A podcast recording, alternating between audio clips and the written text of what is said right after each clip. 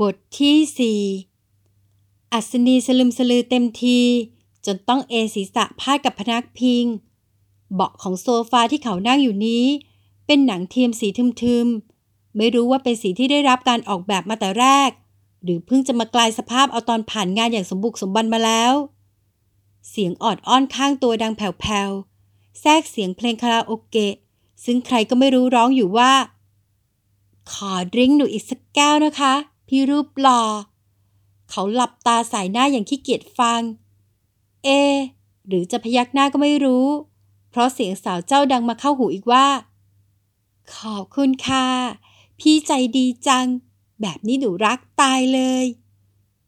กี่โมงแล้ววะ น่าจะเป็นเสียงถามของพี่เอกนะ อัศนีบอกตัวเอง เขายังคงครานที่จะลืมตาขึ้นมองอะไรต่อมีอะไรภายในห้องนี้ รู้สึกว่าทุกอย่าง มันวุ่นวายหน้าเวียนหัวพิลึก เออ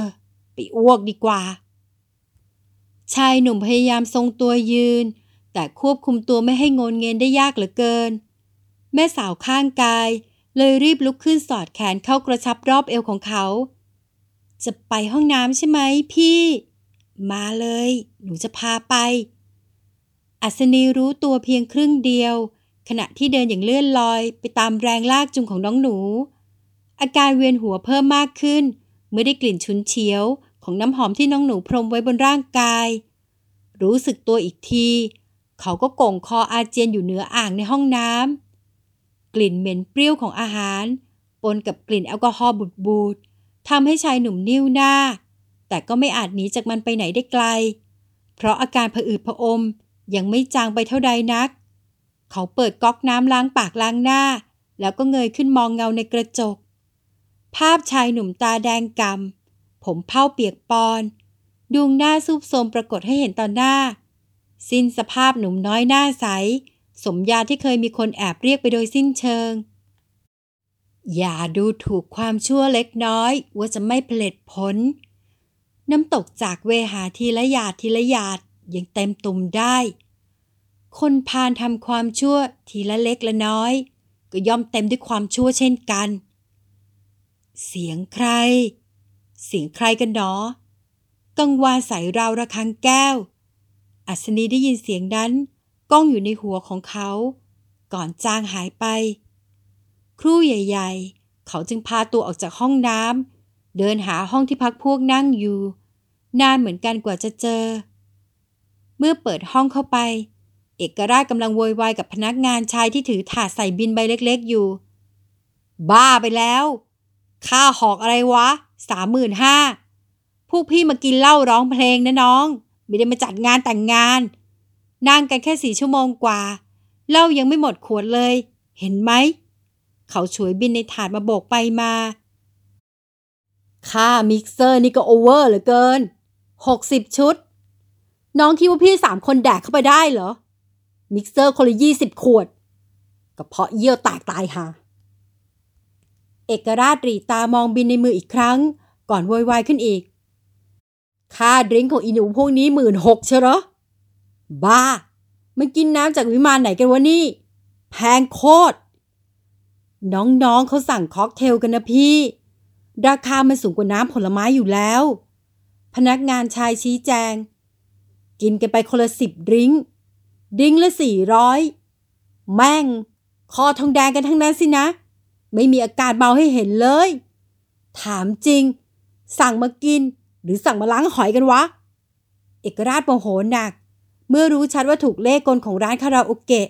สูบเลือดสูบเนื้อเข้าแล้ว ถ้อยคำแสดงอารมณ์นั้น อาจรุนแรงเกินไป พนักงานร้านจึงเริ่มเสียงแข็งขึ้นบ้าง ปกติเด็กนั่งดิ้งจะได้เครึ่องดื่มชั่วโมงละสองแก้วเหมือนกันทุกห้องแหละพี่ แล้วพี่รู้ไหมแขกบางห้อง เขาทิปเพิ่มให้น้องๆอีกคนละห้าดริงสิบดริงตอนเช็คบินด้วยซ้ำไม่เห็นว่าใครเขามีปัญหา สวยสิไอ้น้อง เอกราชลุกขึ้นยืนงอนเงินชี้หน้าพนักงานมือไม้สั่น หาว่าข้าไม่มีปัญญาจ่ายหรือวะ เงินน่ะมีโว้ยเพิ่งรับค่าแรงมาเมื่อเย็นนี้เอง แต่ข้าไม่ชอบจ่ายแพงเกินเหตุ ไอ้น้องไปเรียกผู้จัดการร้านมาเดี๋ยวนี้เลย ไปเรียกมา ความไม่ยอมคนของเอกราชทำให้เรื่องจบลงไม่ง่ายนัก หลังจากต่อรองกับผู้จัดการร้านอยู่ครู่ใหญ่ เขาก็ยืนกรานที่จะจ่ายเท่าที่เขาเห็นว่ายุติธรรม ชายหนุ่มควักธนบัตรปึกหนึ่ง โยนใส่หน้าผู้จัดการ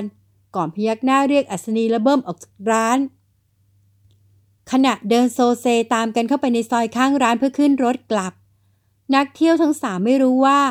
หมัดและฝ่าเท้าที่รุมกระหน่ำลงบนร่างของพวกเขานั้นมาจากไหน รู้แต่ว่ามันกระหน่ำลงบนแทบทุกส่วนของร่างกาย ราวหาฝนในฤดูมรสุม ความมึนเมาทำให้แต่ละคนป้องกันตัวไม่ได้มาก สุดท้ายก็ลงไปนอนหมดสภาพกันอยู่บนพื้นถนน ไม่ต่างอะไรจากกองผ้าขี้ริ้วใหญ่ๆสามกอง ในผวังอันเลื่อนลอย อัศนีได้ยินกระแสเสียงอ่อนโยนดังแผ่วมาจากที่ไกลๆ ชายหนุ่มพยายามเปิดเปลือกตาที่หนักอึ้ง หวังจะมองหาที่มาของเสียง แต่ดูจะไม่เป็นผล ช่างร้อยดอกไม้กรองมาลัยได้มากมาย จากกองดอกไม้กองหนึ่งชั้นใด คนผู้เกิดมาแล้ว พึงสร้างคุณความดีจากชีวิตหนึ่งนี้ให้มากฉันนั้น ความเจ็บปวดจากรอยช้ำหลายแห่งบนร่างกายดูจะทุเลาลงอย่างประหลาด แววสำเนียงอ่อนโยนนั้น ยังคลอเคล้าห่วงผวังอันเลื่อนลอย เสมือนบทเพลงประเล้าประโลมปลอบปลุก ทั้งเรียกขวัญและเตือนสติไปในเวลาเดียวกัน ดวงหน้าของบุรุษหนึ่ง ปรากฏขึ้นชัดเจน อัศนีจำได้ทันทีว่า เป็นดวงหน้าของกลเทพ แต่ก็แปลกที่ในความรับรู้อันเลือนรางนั้น เขาแน่ใจว่า บุรุษผู้นี้ ไม่ใช่เพื่อนรุ่นพี่ผู้เป็นนักพยากรณ์คนนั้น อัศนี ถ้อยคำเรียกขานฟังรื่นหู ทางเดินสู่อบาย เป็นทางลาดลง เดินง่าย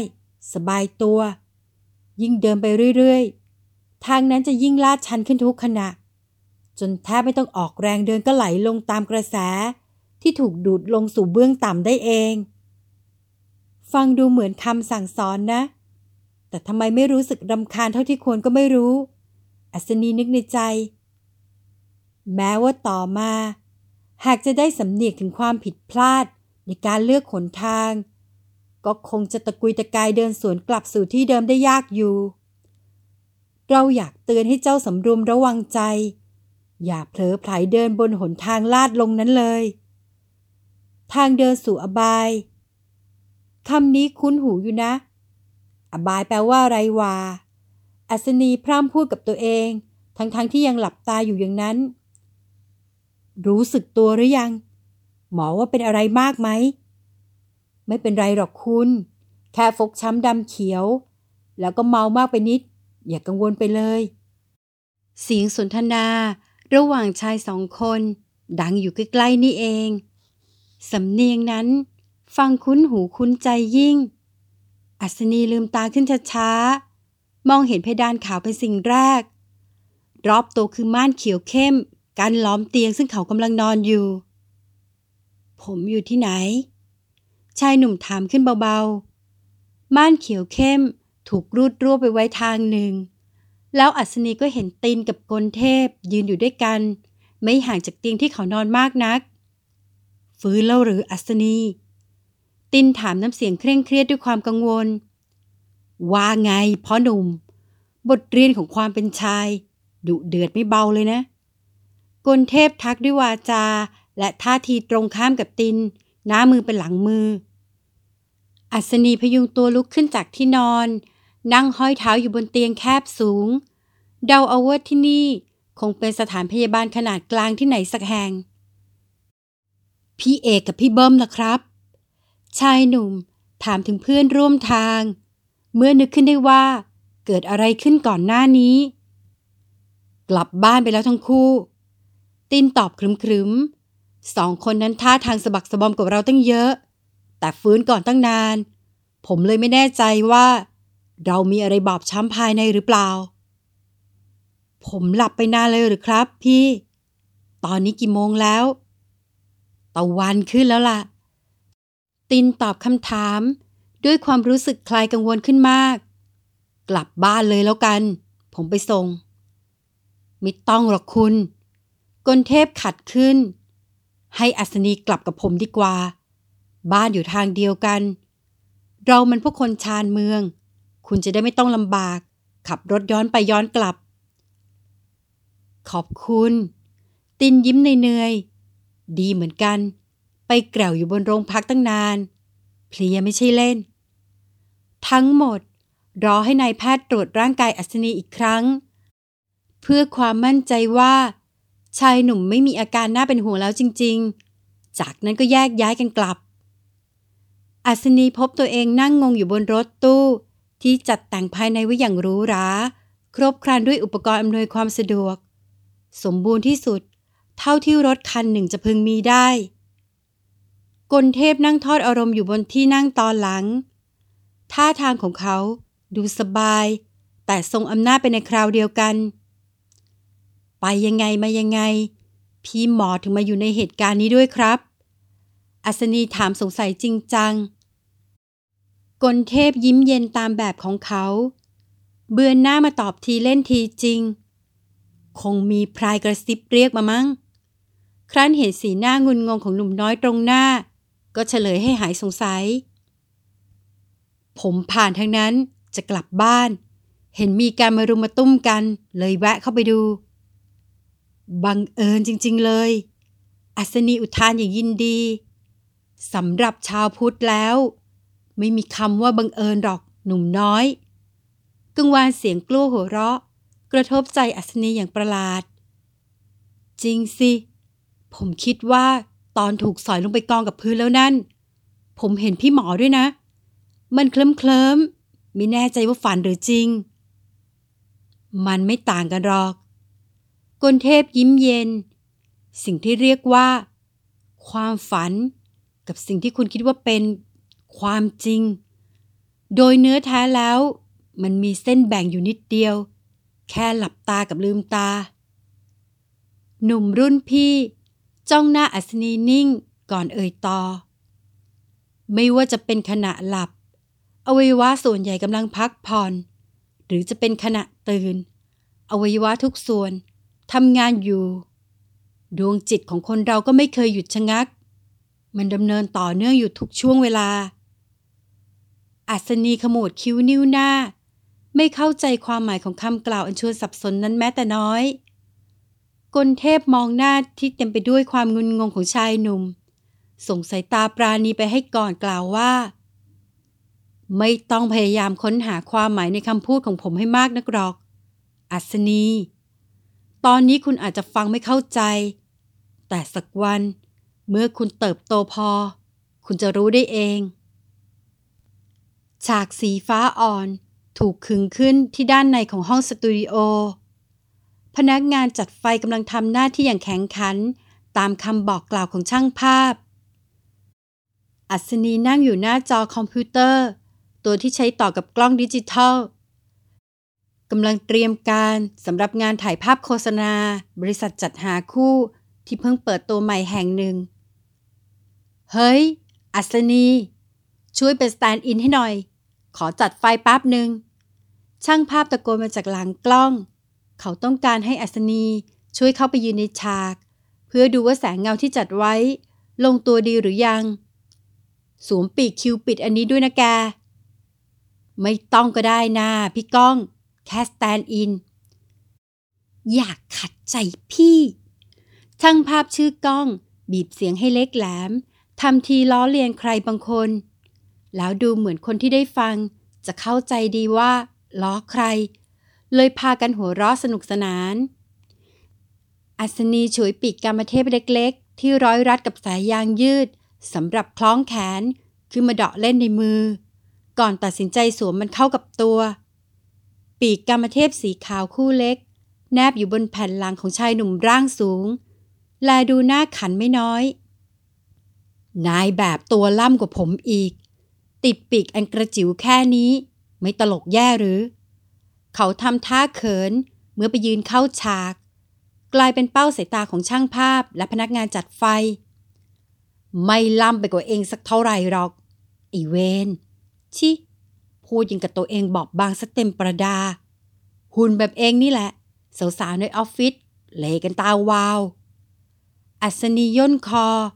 ทำท่าขนลุกขนชัน เพราะสาวๆในออฟฟิศที่ช่างภาพกล่าวถึงล้วนแต่ไม่ได้เป็นสาวแท้แต่กำเนิดสักคนทำงานไปได้ครู่ใหญ่ ประตูสตูดิโอก็แง้มออก ผู้ที่โผล่หน้าเข้ามา ไม่ใช่ใครที่ไหน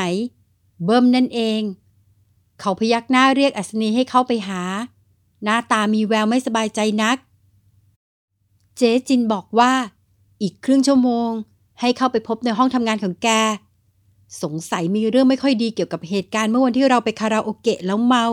จนถูกซ้อม เมื่ออาทิตย์ที่แล้วน่ะ เบิ้มถอนใจเฮือกบ่นเบาๆ ช่วงนี้ดวงจูพิลึก อัศนีหันกลับไปมองการเซตฉากจัดไฟภายในสตูดิโอ เมื่อเห็นงานยังคงดำเนินต่อได้โดยไม่มีเขา ชายหนุ่มก็เลี่ยงออกมายืนคุยกับเบิ้มที่หน้าประตูด้านนอก พี่เอกถูกเชือดไปแล้วรู้ไหม เบิ้มรายงานสิ่งที่แอบรู้มาให้อัศนีฟัง เจ๊จินบอกว่า จะไม่เรียกพี่เอกมาพรีเซนต์งานให้ลูกค้าดูหน้าจออีกแล้ว เอกราชไม่ใช่พนักงานประจำของบริษัท เขาเป็นมือรับจ้างที่ทำงานเป็นจ็อบ และส่วนมากก็จะมาช่วยด้านตกแต่งภาพ ตามแต่ที่เจ้าแม่จินเจอร์จะเรียกใช้ เป็นเวลาหลายปีแล้ว ที่ผูกปิ่นโตทำงานด้วยกันมา จนใครต่อใครพากันลืมไปว่า เอกราชเป็นแค่ลูกจ้างเฉพาะกิจ มันเรื่องอะไรกันล่ะ พี่เอกก็ถูกซ้อมเหมือนกัน ไม่ได้ไปชกต่อยกับเขาสักหน่อย อัศนีนึกสงสัย ถึงแม้ว่าเหตุการณ์ที่เกิดขึ้นจะเป็นเรื่องเป็นราวขึ้นโรงพัก แต่เอกราชก็เป็นฝ่ายเสียหาย ไม่น่าจะเป็นเหตุให้ถูกลงโทษแต่อย่างใด มิหนำซ้ำเรื่องราวชกต่อยในวันนั้น ยังอาจจะหายเงียบไปเฉยๆอีกด้วย เพราะตำรวจไม่ได้มีท่าทีจะนำสืบ หาหลักฐานส่งอายการแต่ประการใด แว่วๆมาว่า ร้านคาราโอเกะร้านนั้น เจ้าของเป็นคนมีสี ซึ่งถ้าเจ้าของร้านไม่อยากให้เกิดคดีความ ก็คงไม่ยากเย็นอะไร ที่จะจัดการให้มันเงียบไป เหมือนคลื่นกระทบฟัง เมื่อไม่มีคดี ก็ไม่น่ามีเรื่องเสื่อมเสียต่อบริษัท เพราะฉะนั้นไม่มีเหตุผลอะไรที่เอกราชจะต้องถูกเชือด ไม่รู้เหมือนกัน เบิ้มสายหน้า แต่อีกเดียว ก็มีลุ้นว่าเราสองคนจะโดนเชือดด้วยหรือเปล่า เอาวะ อีกครึ่งชั่วโมงไปขึ้นเขียงด้วยกัน แล้วคนพูด ก็เดินคอตกจากไป ทิ้งให้อัศนียืนครุ่นคิดอยู่คนเดียว ขอโทษค่ะ ลีจะมาพบคุณติน ไม่ทราบจะพบได้ที่ไหนคะ อัศนีได้ยินเสียงสายยังอารมณ์ดีดังขึ้นเบื้องหลัง เมื่อหันไปมองก็พบหญิงสาววัยใกล้เคียงกับเขา ยืนอมยิ้มอยู่ ดวงตาวาววับคู่นั้นก็เต็มไปด้วยรอยยิ้ม ไม่ต่างจากริมฝีปาก คือว่า ลีมีนัดคุยเรื่องทัวร์ถ่ายภาพนะคะ เธอผู้นั้นอธิบายต่อ เมื่อยังไม่ได้รับคำตอบจากเขา ผู้ยืนนิ่งเหมือนถูกสะกด คุณตินให้มาคุยรายละเอียดวันนี้ ที่นี่ ห้องพี่ตินอยู่ด้านในครับ เดินตรงไปจนสุดทางแล้วเลี้ยวซ้าย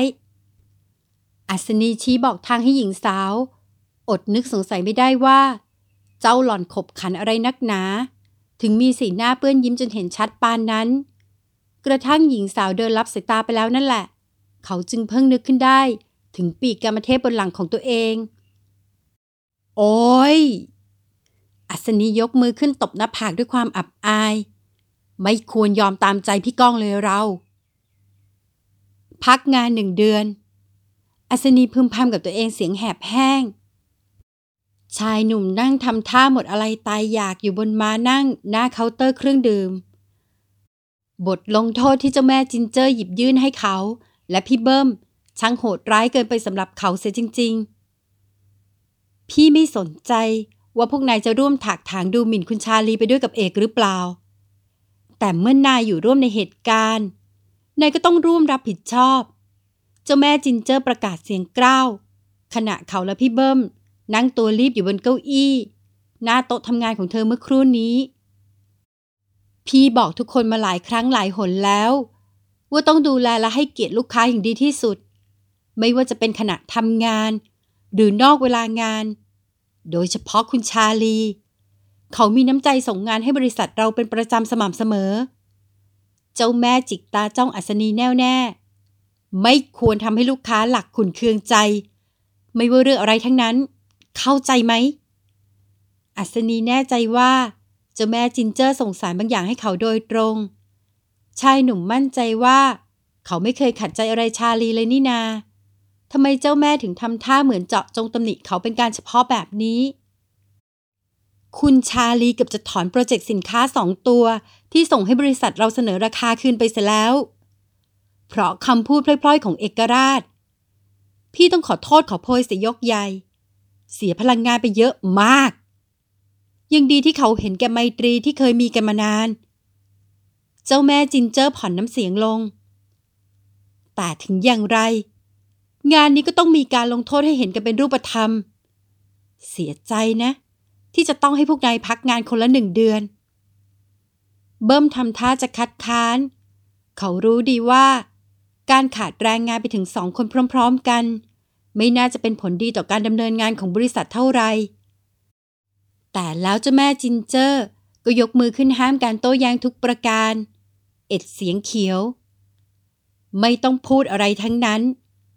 ลืมไปแล้วหรือว่าห้ามขัดใจพี่ อัศนีถอนใจยาว เมื่อนึกถึงคำพูดประจำตัวของเจ้าแม่ แต่ชายหนุ่มจะทำอะไรได้ นอกจากปลงเหมือนเช่นที่ทุกคนในบริษัททำกัน ถ้อยคำประจำตัวอันแสนสั้น แต่บรรดาลผลอันยิ่งใหญ่มาแล้วทุกครั้งทุกครา อย่าขัดใจพี่